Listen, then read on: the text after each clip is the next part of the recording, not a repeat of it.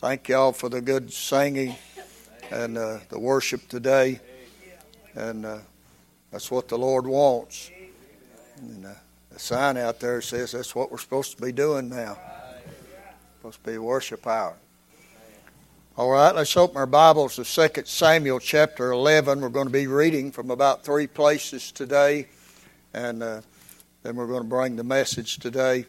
Uh, 2 Samuel chapter 11 we're going to read a few verses there and then go to chapter 12.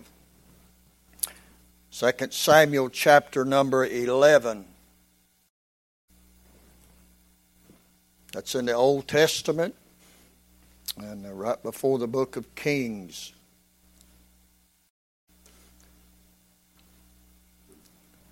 And it came to pass after the year was expired at the time when kings go forth to battle that David sent Joab and his servants with him and all Israel, and they destroyed the children of Ammon and besieged Rabbah. But David tarried still at Jerusalem. It came to pass in an evening tide, don't take long to get out of the will of God, that David arose from off his bed and walked upon the roof of the king's house and from the roof he saw a woman washing herself, and the woman was very beautiful to look upon. The devil don't put ugly women in front of you. Glenn McGuire used to say there aren't no ugly women, just some's prettier than others. And David sent and inquired after the woman, and one said, Is not this Bathsheba, the daughter of Eliam? The wife of Uriah the Hittite. And David sent messengers and took her, and she came in unto him, and he lay with her. For she was purified from her uncleanness, and she returned unto her house. And the woman conceived. Be ye sure your sins will find you out. And sent and told David and said, I'm with child. And David sent to Joab, saying, Send me Uriah the Hittite. And Joab sent Uriah to David. Let's drop down now to chapter 12 and verse 1. In the meantime, uh, a woman is with child, uh, a man is murdered, and uh, we come down to chapter 12. And the Bible said, And the Lord sent Nathan unto David and he came unto him and said unto him, There were two men in one city, the one rich and the other poor. The rich man had exceeding many flocks and herds, but the poor man had nothing save one little ewe lamb, which he had brought, nursed up, and it grew up together with him and with his children. It did eat of his own meat, drank of his own cup, and lay in his bosom, and was unto him as a daughter. And there came a traveler unto the rich man, and he spared to take of his own flock and of his own herd, to dress for the wayfaring man that was come unto him. But he took the poor man's lamb and dressed it for the man that was come to him. And David's anger was greatly kindled against the man. And he saith unto Nathan, As the Lord liveth, the man that hath done this thing shall surely die. And he shall restore the lamb fourfold because he did this thing and because he had no pity. And Nathan said to David, Thou art the man.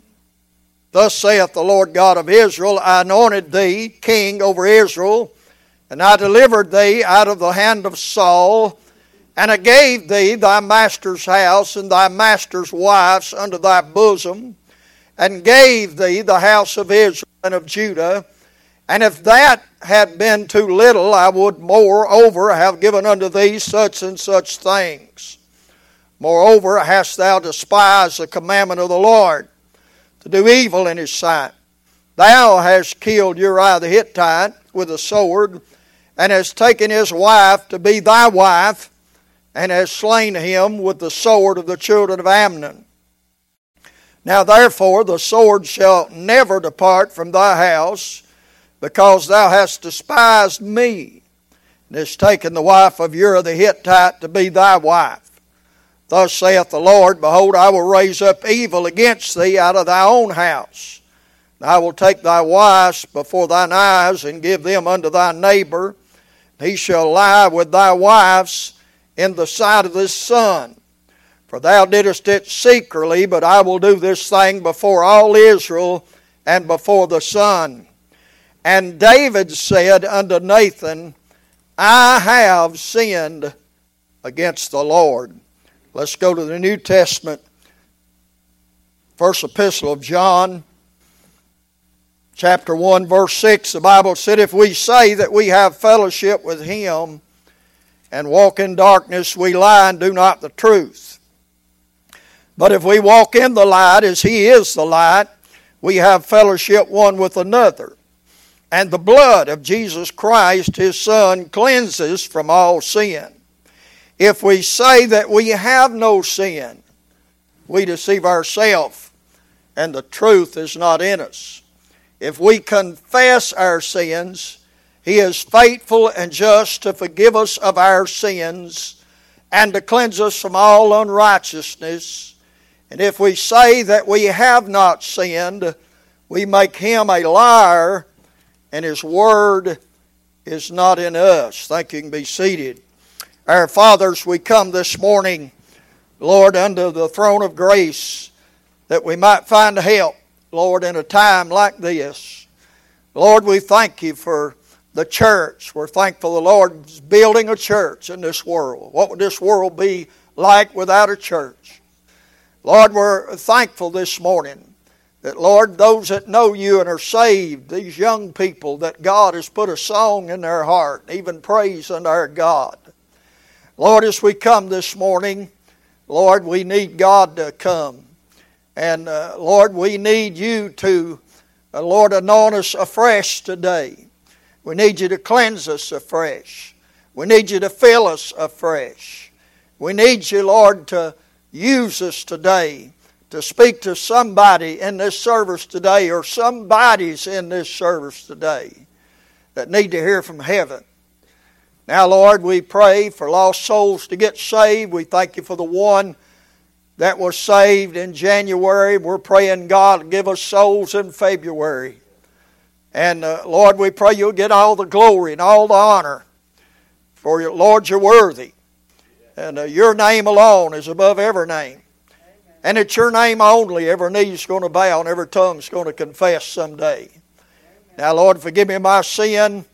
Cleanse me. Lord, use me today for thy glory. In Christ's name we pray. Amen and amen. I want to preach this morning upon unconfessed sin. We have in the first reading this morning, we have a man who did not confess his sins for a while. He finally did, but it took him a while to confess his sin.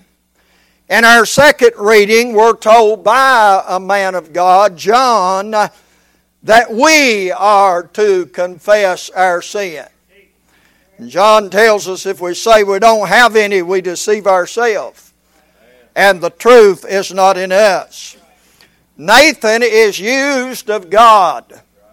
Nathan is used of God and he is the man that is used of God to get David to confess his sin. Getting people to confess their sin is dangerous business.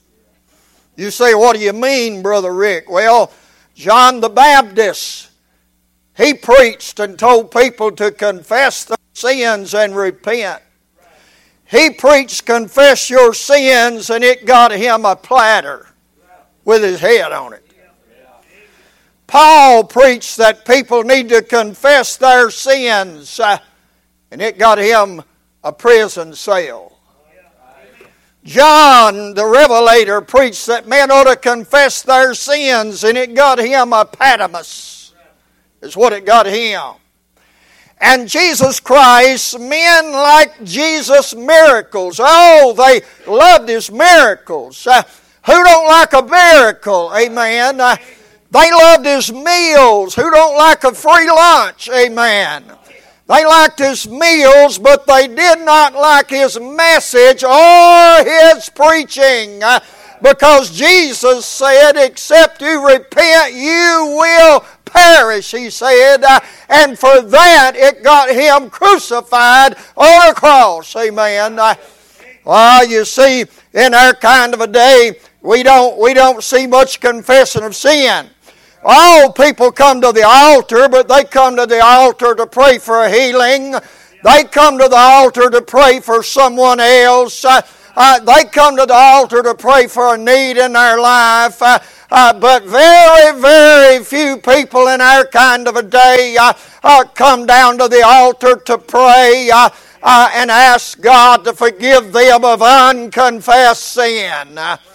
You say, well, preacher, I'm saved. The people John wrote to were saved. Uh, he said, we walk in the light as he is the light. But he said we must confess our sin. Uh, I know there's a teaching going around the country for a few years that once you get saved, you don't never have to confess sin. I don't know where they got that at, but they didn't get it in the Bible. The Bible said that even though you're saved, that once you're saved, your sin will not affect your salvation, but it can affect a whole lot of other things. But you see, reason we don't hear sermons like this today is because uh, we don't have no sin today. Because we we have made everything uh, everything to be okay because of the time and the season and the world that we're living in. And sin is no longer exceedingly sinful like it was in Bible days. Did you know God hates sin so much He crucified His Son to get rid of it? Amen. And so this uh, this uh, little message here today is about unconfessed sin. You see, most people don't consider things to be sin that is sin. They don't think nothing about it. I heard a preacher the other day, I can't remember where it was, maybe it was here, I don't know, I heard somebody say, they asked the congregation, what is sin? Well, we don't have to define what the Bible's already defined. And the Bible said sin is transgression against God's law. In other words, sin is trespassing into a place that God has posted and said, don't trespass into this place. That's what sin is. And uh, you'd be surprised how much trespassing we do in a week. And God sees it, but we don't even consider it. Amen. You see, the truth of the matter is that we don't feel strong conviction about things that we don't really consider to be serious sin. In other words, if, if I went down the interstate this week and the sign said 70 mile an hour and I did 75, which I did, I didn't feel strong conviction and pull over and get out and ask God to forgive me. You say, why? Because uh, things that God looks at as sin, we just kind of look over them. Amen. We don't think there's that much wrong with it. But uh, if this week I had murdered somebody uh, this week, I think the conviction would be a lot stronger than it would have been when I went five mile an hour over the speed limit. You say why? There's some things that that bring strong conviction. And I think the Holy Spirit convicts over every sin. But I think there's some sins that He brings strong conviction over. I want to look at three people here in my text today. And the first one I want to look at is Nathan. Everybody needs a Nathan in their life. You say, who was Nathan? Well, he was God's prophet, if you will. He was God's preacher, if you will. And Nathan was the man that helped David to see uh, his sin. You see, it's possible that we can sin and not see it. That's why we come to a place like this. So that God can kind of get our attention, get us away from the radio and the internet and the TV and the social media and, and uh, all the racket and get us in a place like this. And, and uh, I heard a preacher say this week, he said, he said, It makes me nervous when it gets still. I don't like it when church gets still. I've heard a lot of preachers say that. I like it. And I know why people don't like it. Because the Bible said, Be still and know God. I like it when a holy owl comes over the service and, and, and you can hear a pin drop. I like it when God shows up. And everybody's like the people of Moses when that happens. They say, Oh, make some racket, get something going on. I can't take this. The reason we can't take it is because sometimes God speaks to us in that time of quietness. Amen. You know, I, I, I've recently, this last year, I've seen some types of the Holy Spirit in the Bible that I never have seen before. I feel like they could be somewhat of a type of the Holy Spirit. And I feel like Nathan here could almost be a type of the Holy Spirit. You say, why? He was sent by the king.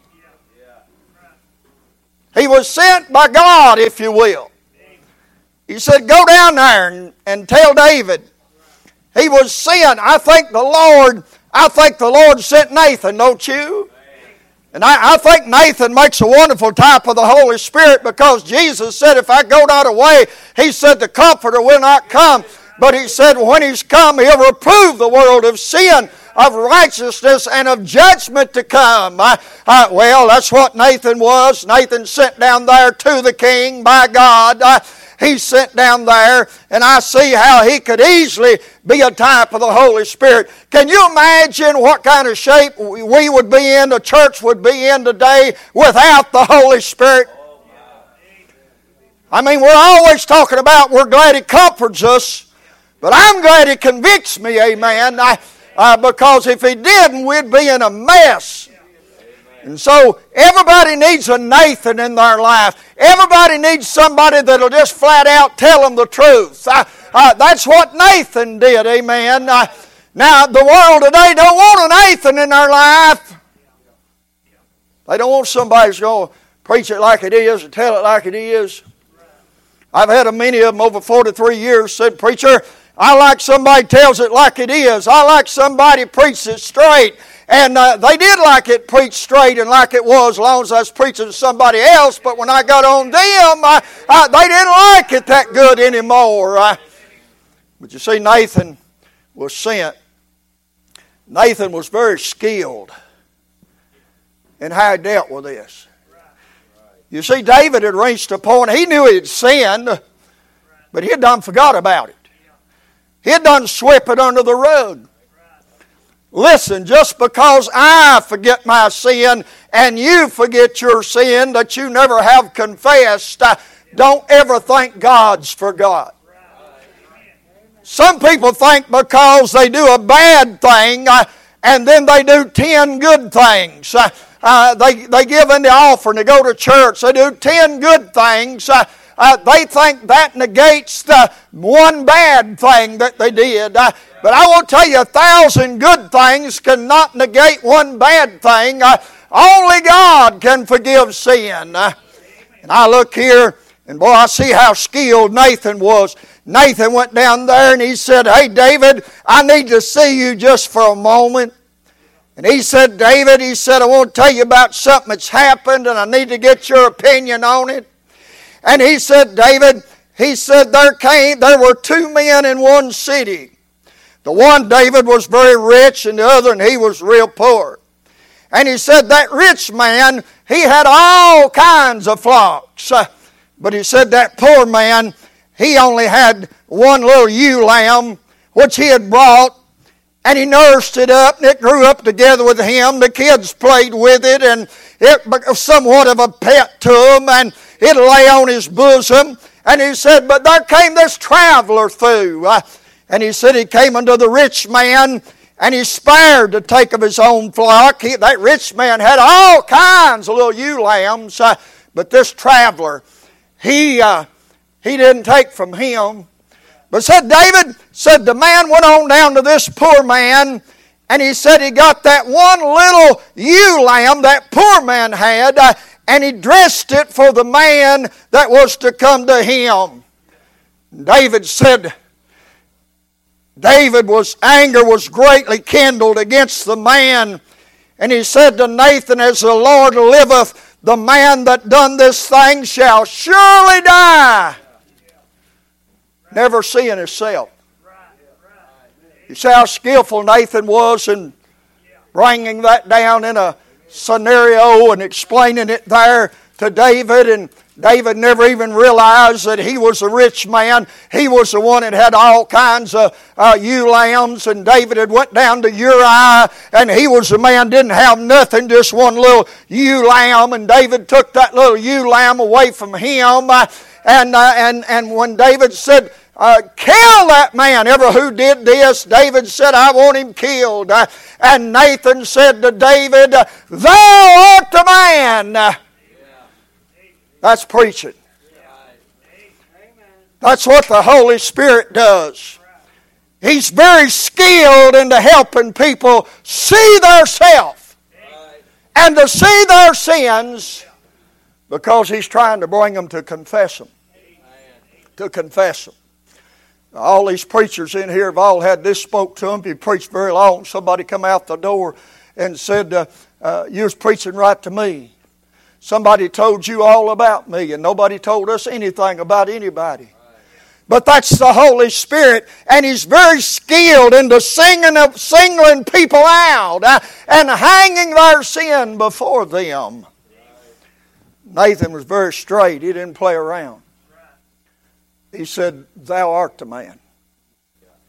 Kind of a yay for a yay and a nay for a nay type preacher uh, not really something good going to happen to you type preacher. I mean, if something was good was going to happen to you, he'd tell you. But if, if, if something bad was going to come, he'd tell you that too. Uh, of all that the Lord told him to say, he said it. Nathan's job was to bring David to confess his unconfessed sin. That's what church is about. Amen. That's what the altar's for. That's what around these steps is for. It's so that once the Lord makes us see our sins, uh, and we all got them. Unless you just ask the Lord a minute ago and confessed it to the Lord, it's still there. And the reason some people can't never get ahead is because they never get rid of what they're dragging behind. I mean, they're saved, but then they get this unconfessed sin in their life and they never do confess it. Now, I want you to notice something uh, not only about Nathan and his unconfessed sin, but I want you to notice about David and his unconfessed sin. It really starts in chapter 11 and uh, not, not in verse 4 where you think it started. It really started back in verse 1. But David tarried still at Jerusalem. God had had a place for David to be, and David wasn't there. But that's a small thing. Mess church, not be at church. That's nothing. David was supposed to be on the battlefield, but David didn't think too much about that. But that was David's first sin. This may shock you, but it's a sin to not be in church if you're able. Because the Bible said, do not forsake the assembling of yourself together. It said, don't do it. So if you do it, you're trespassing. You say, well, Brother Rick, I know it's good to go to church. Yeah, it is. And the Bible said, uh, whatsoever things, it said, if you know it to be good and you don't do it, it becomes sin. I'm not preaching on church attendance today. I'm just preaching on the fact that it all started when David stayed at home. And we know we know that David went at least close to 10 months before he ever confessed any of this sin. You see, David went 10 long months with this sin in his life, but he never did confess it. It was unconfessed sin. Can I tell you that everything that follows David's life after that he don't go to battle, after he lays with uh, Bathsheba, after he gets Uriah the Hittite killed, after, after, after, everything that follows verse 1 of chapter 11 is all negative. You know why? Because of that unconfessed sin in his life. And you're not going to prosper. The Bible said, Whosoever covereth their sin will not prosper. Try to hide it, you won't prosper. You'll only prosper when you confess your sin. Now, we all know David, I mean, the, the giant slayer, the sweetest psalmist of Israel. Uh, I mean, the one that could play and the demons would leave Saul. We all know David uh, back there. But the David we know from here on out is a different David. Uh, uh you see, unconfessed sin, uh, it made a difference in David's life. You see, even though he was still acting king, even though he was still giving the orders, the blessing of God wasn't there. And we got unconfessed sin in our life. Even though we come to church, we keep paying our tithes. Uh, we may sing in the choir. We may even give testimony. But if we got unconfessed sin in our life and the Holy Spirit's put His finger on it, and we're not confessing it, God's not going to bless us. Now, watch what happened to David when he went 10 months with unconfessed sin. The first thing I notice is that the unconfessed sin ruined David's character. David was a man of character. Up until this event here, uh, David was well thought of and well looked upon. But let me ask you a question. Once he got Joab and got him in on the thing, uh, and Joab read the letter, and Joab knew what David was doing, and Joab knew about Bathsheba, and Joab knew she was with child, uh, I wonder how much respect that Joab had for David.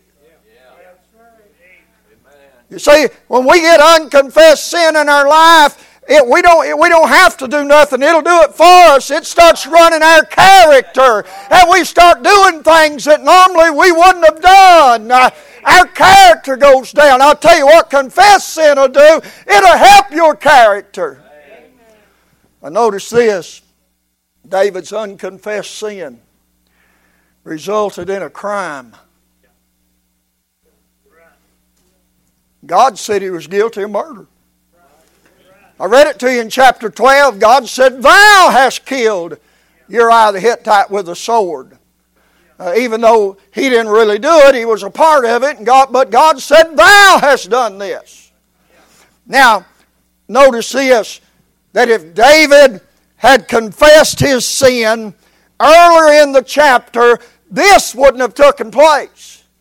But you see, I wonder how many people are in the prison system and in jails and, and, and everywhere else uh, uh, because they have unconfessed sin in their life. Uh, and one sin that wasn't really that much led to something else until it became something great. Uh, all because they didn't confess it. Amen. I went to hear Dean McNeese preach this week. Brother Dean has a he has a habit, if you ain't amen in him, like y'all ain't doing me much this morning. But he has a, Dean has a habit that if you if you don't amen him every 10 or 15 minutes, uh, uh, brother, brother Caleb knows, he'll say, Y'all ain't helping me. And he said he was preaching somewhere and he'd done said it about 10 times. He said, Y'all ain't helping me. And said there's a little old 90 year old woman stood up with her purse on her shoulder and she said, you ain't helping us. And she went out. Amen. Well, I don't know if I'm helping you or not this morning. I'm trying to. You see the seriousness of unconfessed sin. I mean, who would have thought that David would have ever done what he did? But he's a man, he's flesh. We know that. we all don't go to battle sometimes when we're supposed to. Uh, uh, we all maybe look somewhere we shouldn't look. David went further than that. Uh, and we might say, David, I see how you could not go to battle. David, I understand how that happened with you and Bathsheba. After all, she was a beautiful woman. The devil don't put no ugly woman in front of you to try to tempt you. She was probably the most beautiful woman there in the kingdom. And we could give David that. But who would have ever thought that David would have laid plot to have a good man killed? He's a better man than David is. But you see, that unconfessed sin, one month, two months, three months, four months, five months, his character's going downhill all the time. And finally, David, he gets to a place where that David does something he would have never done. I mean, the David you and I know is the David that said, Kill that man that took that man's little ewe lamb. But you see, that's the David of make believe now. But the real David, he has got to the place where he can commit a crime.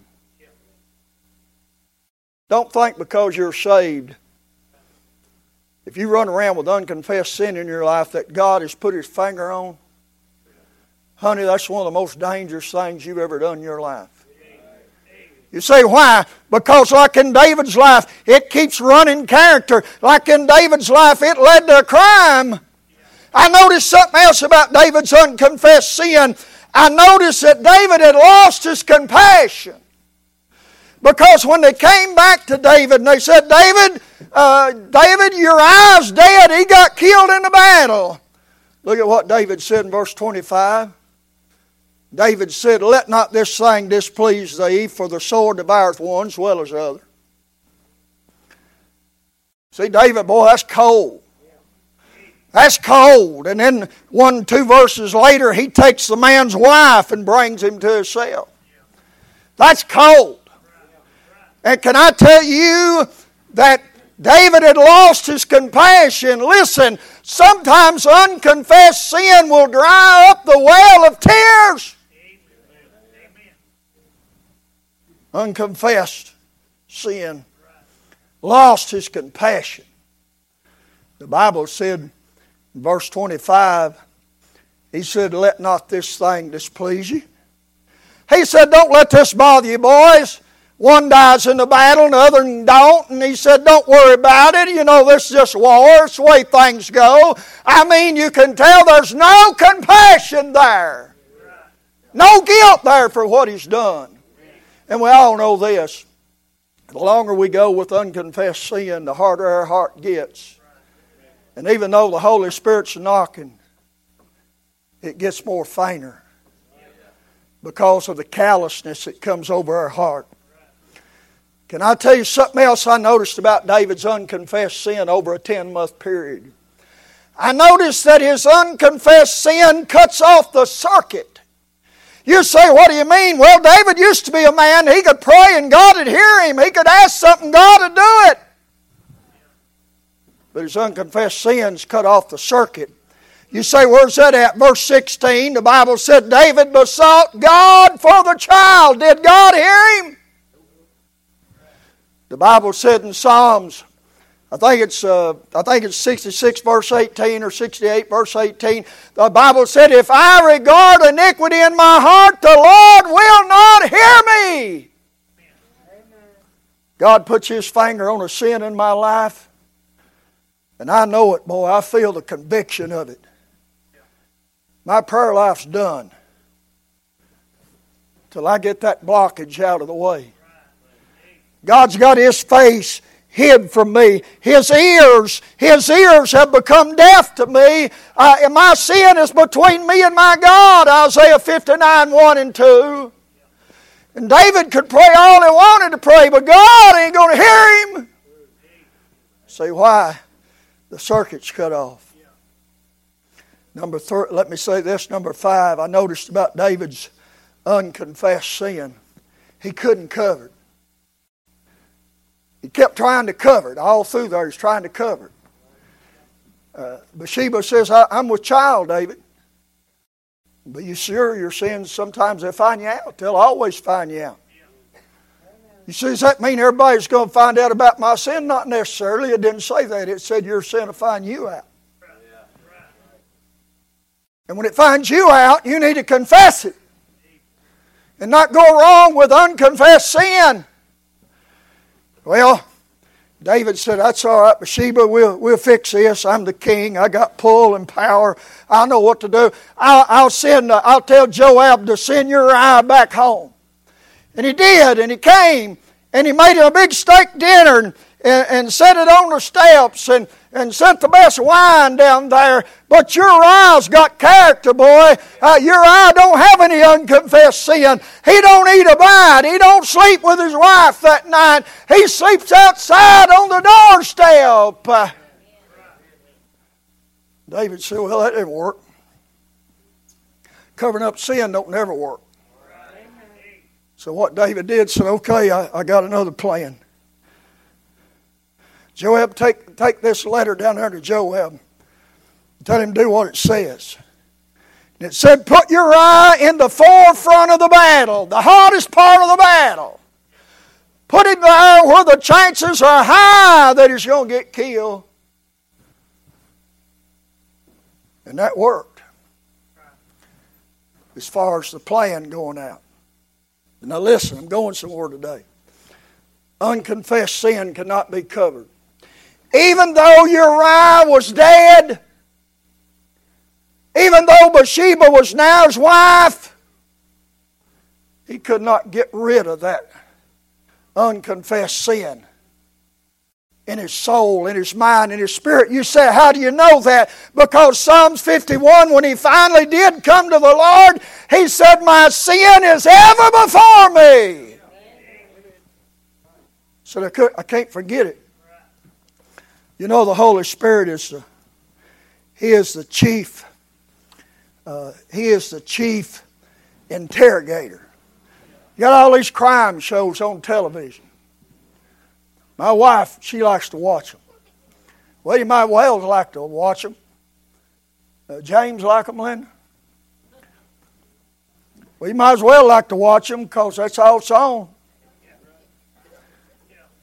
You say, God don't like that. Did you ever read the Bible? I mean, every other chapter somebody gets murdered. I mean, there ain't a bloodier book in the world than the Old Testament. Amen. I mean, that's life. That's the way things are. That's reality. But you know, these crime shows, you know, they'll arrest this guy, they'll bring him in, and they'll do what they call interrogating. Boy, they study, they know how to do that. And uh, I read a book uh, a few years ago called The Mind Hunters by John Douglas. John Douglas was a, an, an ex FBI man. He wrote that book, and he was an interrogator. That's what he done. And, uh, and in that book, John Douglas said, he said, uh, in 1995, he got called down to Georgia. And it said a man named Darrell Gene Devier, who had moved there from another state with a job, and he was trimming trees down in Georgia. Y'all might remember that. And there was a there was a little girl, uh, little girl down there and, uh, and that little girl, uh, her name was Mary Frances Stoner. And uh, she was riding the bus home from school one day, and he was parked in a lane right there by where she got off the school bus. And he called her over to the car and he said, Honey, can you give me directions for somewhere? And she went to tell him, he said, Come on over here in the car and sit down. And she come around there and got in the car and sat down. Uh, I mean, uh, I mean a big rock flowing distance from where she lived, and she got in that car, and he he got her and made her get in the back seat, and and, and he molested that young girl in the back seat of that car, and he wasn't going to kill her. But he didn't think she'd fight him like she did. And when she did, he tried to choke her to death. But he couldn't choke her because he wasn't that strong. And so he got a big 50 pound rock and he threw her on the ground and he, and he kept bashing her head with that 50 pound rock and killed her. Not long after that, they, they got enough information to arrest him. They brought him in for question. He denied everything, cool as a cucumber. They couldn't do anything with him. And so they called, uh, they, they, they called John Douglas to come down. And he said, I want you to set up the interrogation room. He said, I want you to make it quiet in there, like the Holy Spirit does when He interrogates. He said, I want you to turn the light down low. And he said, I want you to. They said, He won't confess. He said, He'll confess. They said, I want you to bring a, about 10 folders in there. Said, Don't matter if I ain't got nothing but blank paper. Said, You pile them up on the table there in that interrogation room like he's going to see them and he's going to think that's all information about me. Wasn't nothing in there but white, pa- white paper. And he said, But the final thing, he said, Y'all got that stone he bashed her head in with, don't you? He said, Yes, we do. He said, I want to see it. And he brought that stone out. weighed about 50 pounds and it still had the blood on it from, uh, from Mary where he killed her. He said, I want that stone sent out uh, far away from him in the room. And he said, That stone will do it. They said they brought him in the room. And uh, they said they brought uh, Gene Devier into the room and said, as soon as he walked in the room, he seen that stone. He said he never could take his eye off that stone. And said they had them pile of files laying there, and he kept looking at them files. But he said he kept looking at that stone. John Douglas said about 30 minutes into the interrogation, he said, Take that stone and move it over close to him. And they said, as soon as he saw that stone, he broke out in a sweat. He got nervous. He started wringing his hands, and the coolness left him, and he couldn't take his eye off that stone. And that blood on it, sitting right there next to him. He couldn't get it out of his sight. And after a little while, he said, I did it! I did it! I did it! I killed her! You say, what brought him to confession? His sin was ever before him. He couldn't take it no longer. He raped and killed that little 12 year old girl in 1995 or 1979, and 16 years later in 1995 they executed him. Uh, uh, be you sure your sins will find you out. The wages of sin is death. Amen. You see, David David had unconfessed sin, but Nathan's going to bring him. That Nathan got that little ewe lamb. That's the rock he set before him. That's what broke him down. See, Nathan an unconfessed sin, David an unconfessed sin, and then the Lord an unconfessed sin. Look verse 13. David finally confessed. Things get better after that, they always do. David said in verse 13, I have sinned against the Lord. Finally, David's unconfessed sin is confessed. If this had been done 39 verses ago, there wouldn't be a dead general. There wouldn't be a pregnant woman. There wouldn't be a dead baby. You say, what happened? He went 10 months with unconfessed sin and it finally caught up with him. But he did confess. Don't wait 10 months. Don't wait 9 months. Don't wait 8 months. Don't wait 2 days. Don't wait 2 weeks. When God puts His finger on a sin in your life, you get it out of it right then. You say, well, did, what happened with the Lord? You said this was the Lord an unconfessed sin. That's right. Even though David had waited 10 months, even though there's going to be a dead baby, even though Uriah's dead, even though he's got another man's wife, even though all that has took place, the Bible said in verse 27 the thing that David had done, adultery, murder, cover up, the thing that David had done, it displeased the Lord. The Lord's displeased when you and I don't confess our sin. But the Bible don't say this, but wouldn't it, wouldn't it make sense if the Lord was displeased when he wouldn't confess it? Don't you think he was pleased when he did? Amen. Even though it was late, even though it should have been done before now, I think when David confessed his sin, it pleased the Lord. The Lord liked it. Let me say this. Even though David done what he did, waited 10 months. Talk about the Lord and unconfessed sin. Uh, the Lord's not pleased with unconfessed sin, but if you please it, if you confess it, He's pleased. The Lord cannot pardon unconfessed sin.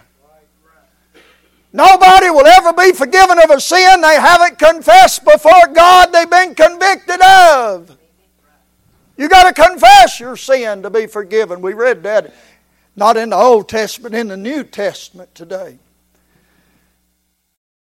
David confessed and the Lord was pleased.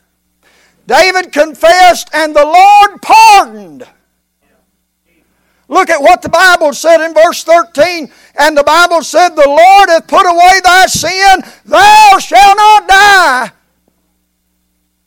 Boy, in the Old Testament, David didn't have a prayer. His adultery, he'd be stoned. Murder, he'd be stoned. I mean, he, that's why David said in Psalms 51, I didn't bring no sacrifice because there ain't none for what I done. But God's merciful, isn't He? And God pardoned David. The Lord gave David a pardon. I didn't say He gave him a, a parole.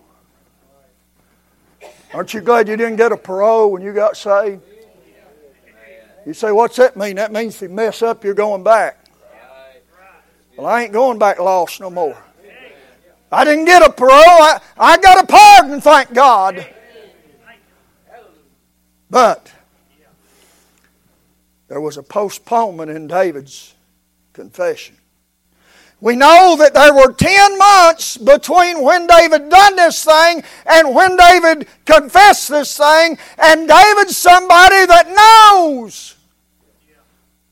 Don't you ever think that a preacher, Bible teacher, uh, somebody knows the Word of God, don't you never think the Lord won't judge them harder and expect more of them than somebody just got saved? Don't know all this stuff. David's king. He'll know better. It was postponed, and listen, here's the thing, and I'm done. Unconfessed sin for a long period of time, even though you get forgiven, it can carry a penalty with it. You say, what do you mean? What's the penalty? Verse 18 the child died. The child died, even though David confessed his sin, even though he's asking God to not let the child die. The penalty is that the child dies. You say, What are you saying this morning? I'm just saying something you don't hear in 2023. Well, whoever heard of something like this? You're not supposed to preach stuff like this. You're supposed to preach your, your best you as now. You ain't supposed to preach about sin. Don't you know nobody's got none in 2023? None they're willing to admit, anyway. But I think the number one problem with the church today is unconfessed sin. People just go back to church and they think because they're back in church that that negates all that sin back there, or that one sin back there that God keeps bringing up. That, that, one, that one sin that every time you go down around God, that God keeps setting it out before you. God's not trying to be mean or hurt you. God's trying to help you. Because it can't get better till you say, God, I sinned against you. Forgive me. I'm confessing it. I'm confessing it. Business picks up then. Amen. God gave us the Holy Spirit, yes, to comfort us, yes, to bless us, but He's also the chief interrogator. Now, I don't know your life, don't care to. I don't know your past and ain't going to try to find out. But the Holy Ghost is a chief interrogator. And if He puts His finger on something, you'll never prosper by not confessing it. And we could be here till tonight when Caleb preaches, Brother Caleb preaches, and talk about sins and what they could be that has not been confessed. But there's no need of that. The Holy Spirit puts His finger on it. And He says, That's it right there. Now, for some of you, and I'm done, you said you said that a minute ago. I'm looking for a place to land. Sometimes you got to circle the runway a few times. But some of you, your sin, your unconfessed sin, according to uh, St. John 16 and verse 7, your unconfessed sin is the sin of unbelief. I have not believed on the Lord Jesus Christ as my Lord and Savior. I have not believed that He was crucified on the cross, died for my sins, placed in a barred tomb, rose on the third day for my justification, and I never have asked Him to forgive me. That's that sin that keeps ever before you. That's that sin the Lord keeps saying, You ain't asked me to save you yet. You ain't asked me to forgive you yet. And it can only get worse. But for others, it might be somebody you ain't forgiven. It might be something back there in your past somewhere that you wronged somebody, you did somebody wrong. It might be some act that you did. I don't know what it is. But I do know this it don't matter what it is. If God's put his finger on it and brought it to your attention, the next thing you need to do is bring it to the Lord. You've been in his interrogation room this morning. His chief interrogator has been interrogating you while I'm up here talking. And if he points it out and says that's it, you need to look at that sin and say, God, I've sinned against you. Forgive me, forgive me. Confess sin comes forgiven sin. Father, we come to you this morning. We thank you, Lord, for the blessed Holy Spirit.